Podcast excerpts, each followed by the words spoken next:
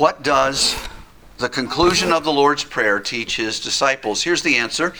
The conclusion of the Lord's Prayer, which is, For yours is the kingdom and the power and the glory forever, Amen, teaches his disciples to take their encouragement in prayer from God only. And in their prayers to praise him, ascribing kingdom, glory, power to him, and in testimony of their desire and assurance to be heard, to say, Amen. So, question one Is this conclusion an original part of the prayer? And the short answer is probably not. In fact, almost certainly not. It's not in the earliest Greek manuscripts of Matthew. It is found occasionally in later copies. Whether it's viewed as part of the scripture or not depends on a person's approach to determining the text of the New Testament. The subject of whether this conclusion is a part of the Lord's Prayer or not is, is not really a matter between um, liberal and conservative or believer and unbeliever, although that plays some role in this, but rather how we are to take the thousands of copies of the Scriptures, the Latin, the Greek, the other documents, and put them all together into one text. Now, the Puritans who wrote our catechism uh, didn't doubt that uh, this was part of the Bible, part of the prayer. And so in the 1640s, this question in the Westminster Catechism was included and brought over into the Baptist one. But their Greek editions of Scripture and their early English translations of it were based on a relatively smart, small set of Greek manuscripts. Uh, by some counts, only about 17. Well, we have hundreds and thousands of them today and none of them particularly old. So, depending on your Bible translation, this phrase may or may not be there. In the Greek copy of the received text on which the King James Version is based on, it is, of course, included uh, without any comment or note. In the United Bible Society text, it's completely left out, and the fact that it's left out is noted with a footnote, and the removal is given the rating of an A meaning that uh, the scholars involved consider it almost certain that this phrase doesn't belong in the text. English Bibles show a variety of similar diversity. In the NIV, the conclusion is left out, but it's footnoted at the bottom. In the New American Standard, at least the original one, it's included in the text, but in brackets, meaning that it's disputed, and there's a note that says it's missing in the earliest manuscripts. The New King James has it, but includes a note. Very conservative scholar D. Edmond Hiebert sums things up this way This doxology is lacking in the leading manuscripts and is generally regarded as a scribal addition derived from ancient liturgical usage. In other words, this was said in church, in worship, and it made its way back into the Bible centuries later.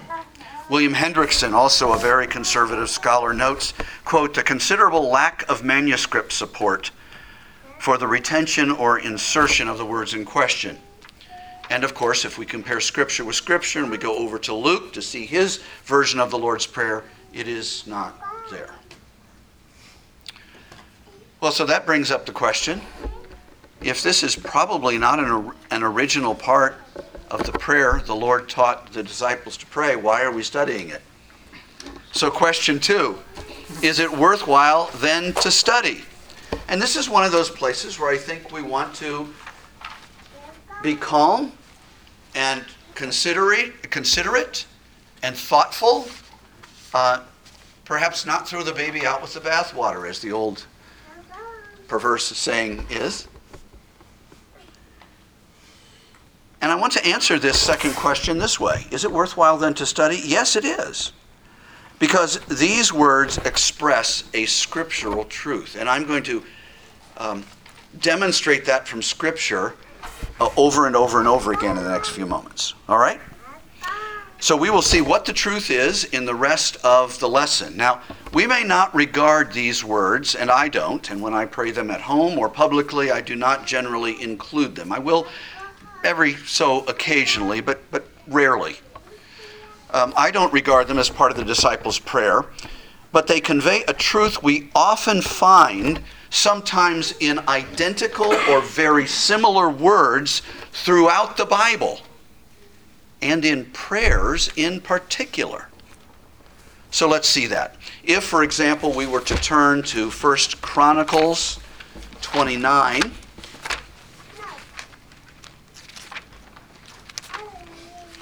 First Chronicles 29, verses 10 to 13. This is David's public worship prayer.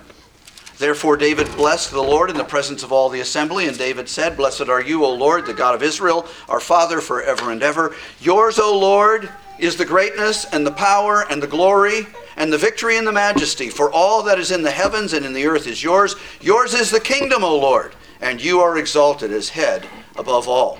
Both riches and honor come for you, and you rule over all. In your hand are power and might, and in your hand it is to make great and to give strength to all. And now we thank you, our God, and praise your glorious name.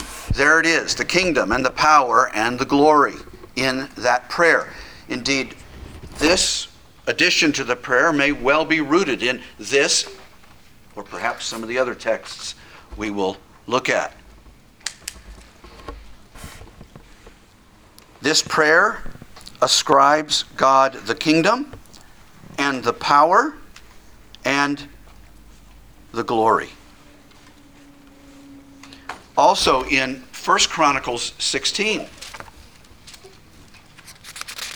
verses 7 through 36, and we won't read the entire thing, but again, this is a, a public Old Testament I don't, it's not a standard worship setting, but it is certainly a public assembly that includes the worship of God.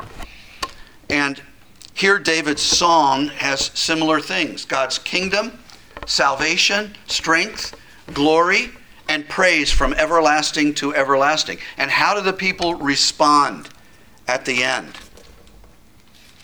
Verse 36 Then all the people said, Amen, and praised the Lord.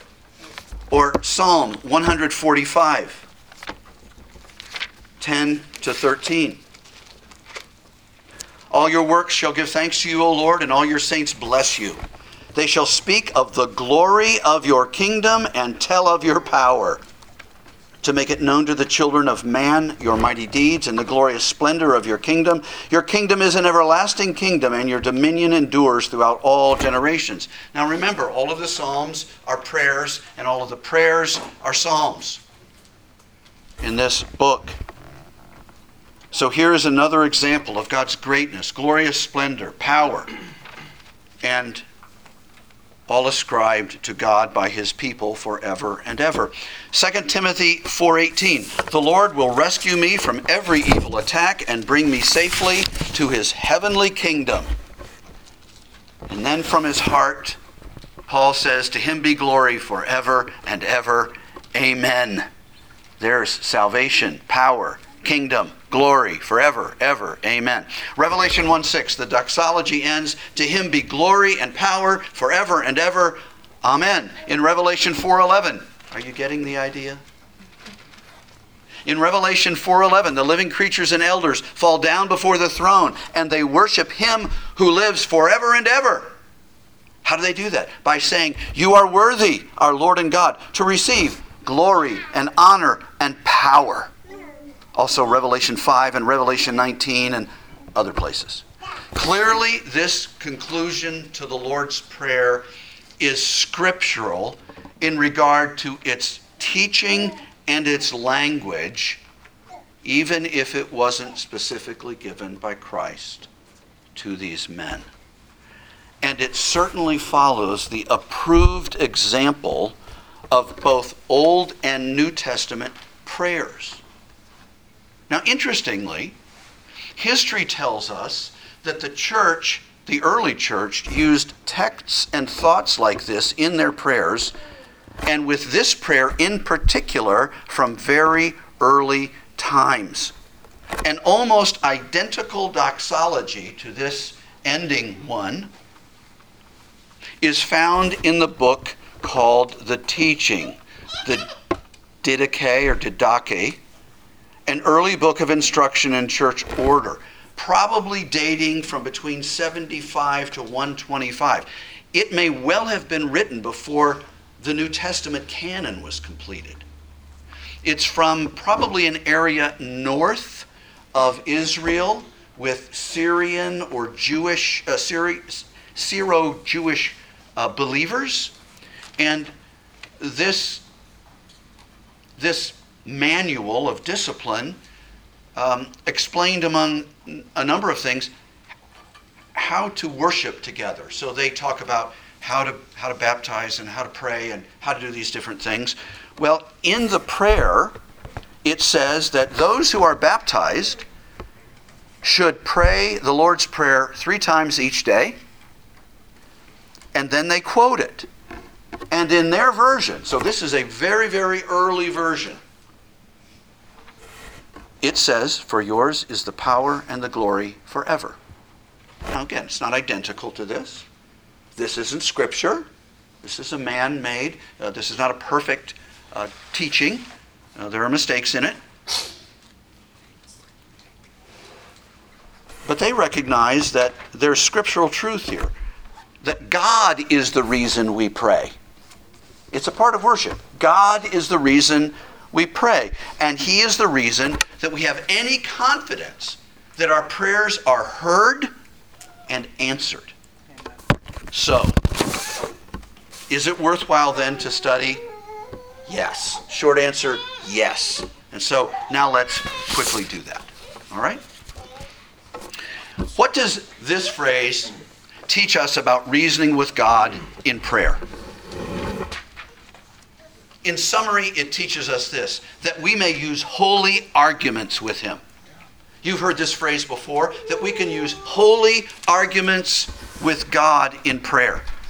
The larger catechism says the Lord's Prayer teaches us to enforce our petitions with arguments. John Flavel goes further. He says that this conclusion justifies our pressing God with arguments and prevailing with Him for audience. Does that sound like a sermon you might have heard a couple of months ago from this platform, not by me? Right? Wrestling with God in prayer and overcoming Him. Yeah, that's exactly what this is about. This is wrestling with God verbally in prayer. Why do these men say this? Because the conclusion begins with the word for. We ask all of these things because. Father, answer our petitions because to you belongs. Because of these reasons that I'm about to remind you of. Here are the arguments why you should hear us and give us what we ask for. In this case, the reasons given are three His authority, His ability, His ascendancy. If you like three A's, there they are authority, ability, ascendancy. These are why we want you to hear us. These are why we want you to give us what we desire. And holy men entreated God in this manner in the past. Daniel, in Daniel 9, after confessing Israel's sin and acknowledging God's righteous judgment on them, asks him to turn his wrath away. And then in verse 17, he asks God to hear him and and he gives him reasons. And I apologize for not being quite so ready. Daniel 9 17 to 19.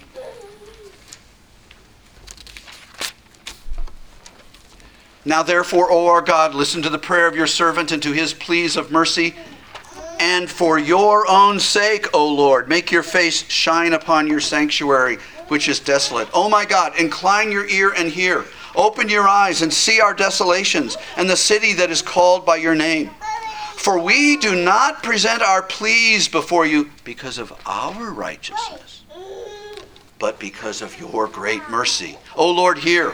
O Lord, forgive.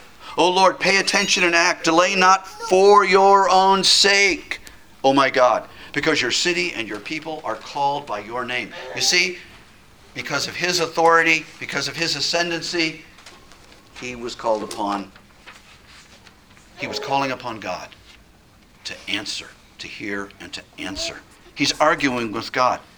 This kind of prayer isn't just lawful because we're taught it in the Bible, it is useful, it's expedient.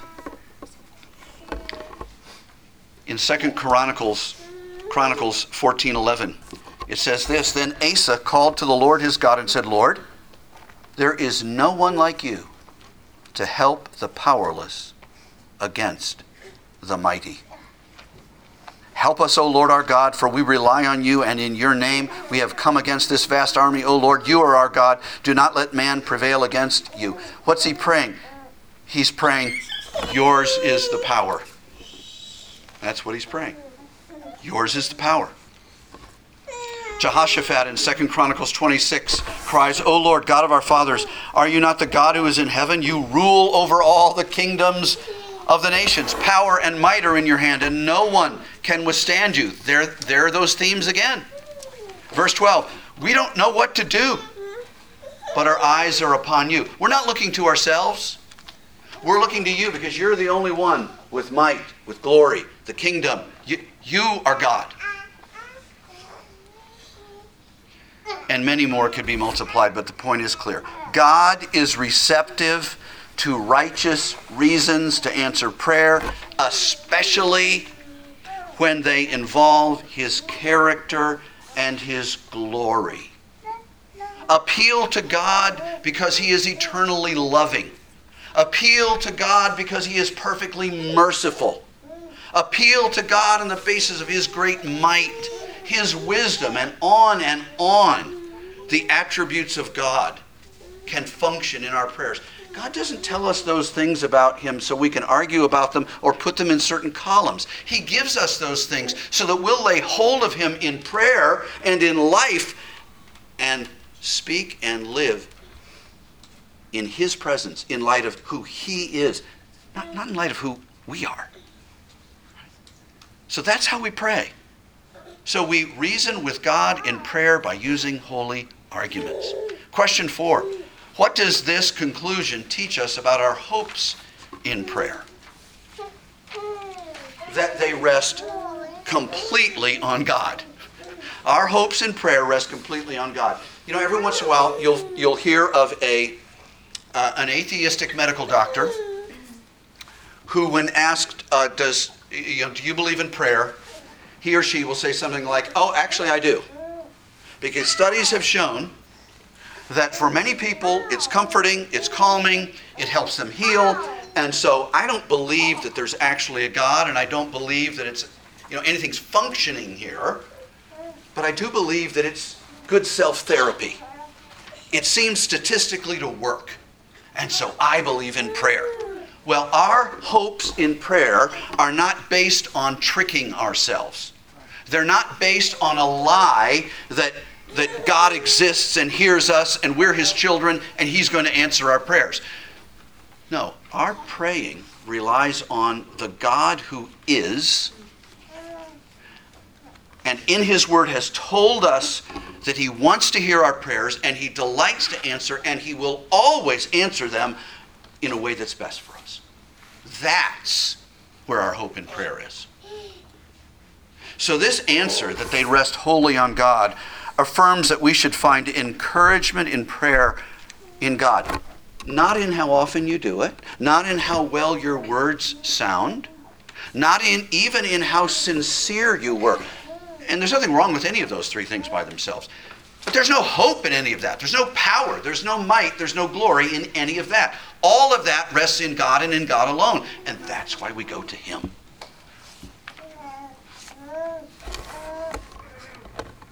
We don't ask God to answer our desires because of our worth or talent or glory. What a useless, sinful, and sad exercise that would be. As Calvin rightly says, for if our prayers were to be commended to God by our worth, who would even dare mutter in his presence? Amen. Brothers, God tells us to come to him with great boldness to his throne and to ask for great things. How can we possibly hope that He will hear us? Or if we're thinking rightly, how dare we think that He will hear us? I mean, look at who is coming to ask us, wicked dust.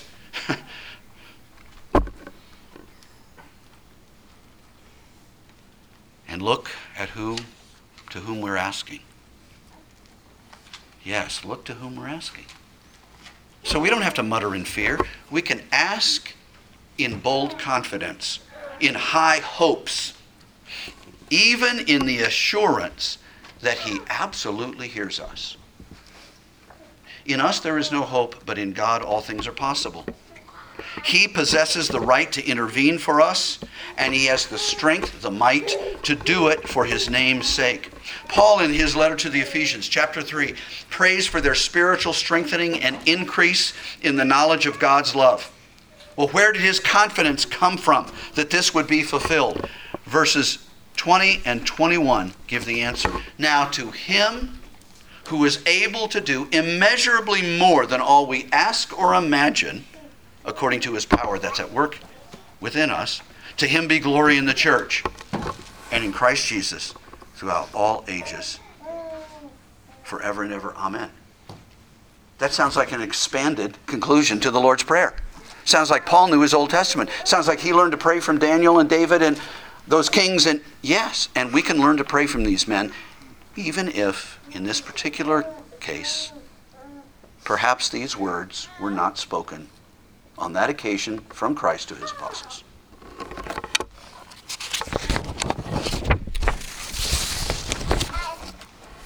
How could Jude have had the daring to think that men could in this life be kept from falling and be brought faultless to God's heaven?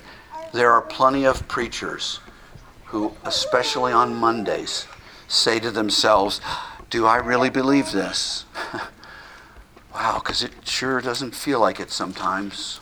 Doesn't seem like God's.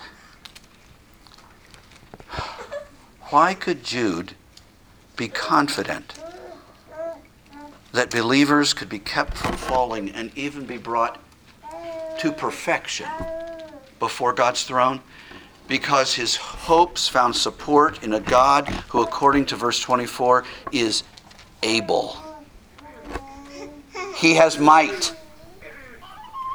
To the only God, our Savior, be glory, majesty, power, and authority through Jesus Christ our Lord before all ages, now and forevermore. Amen. Wow, sounds like Jude learned to pray from Paul and all those same people.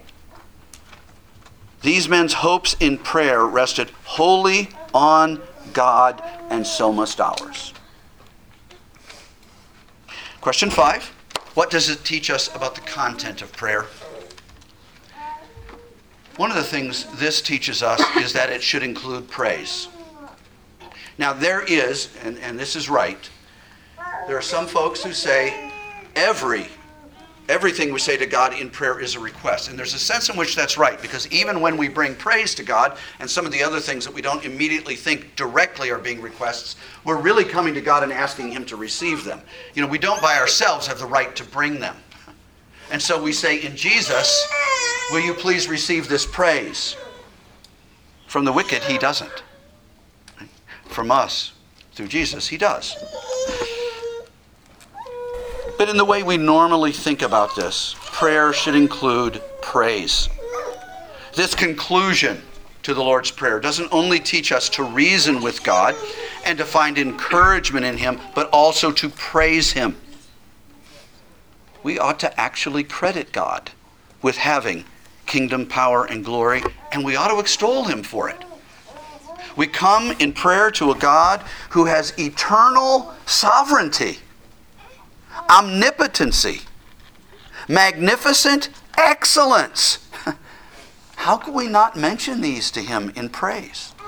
Shouldn't we celebrate in prayer as we do in song, as we do in scripture reading, as we do sometimes in the sermon, the glories of our God? This is why we try to always open our worship with adoration, because it ought to make up a part of our corporate prayer life.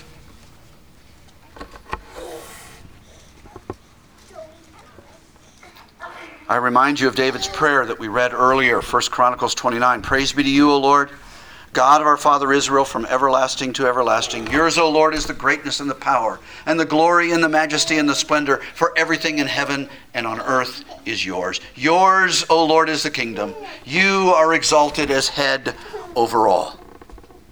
Or Paul in 1 Timothy 1:18 to go to the other testament exalts and adores God in these words.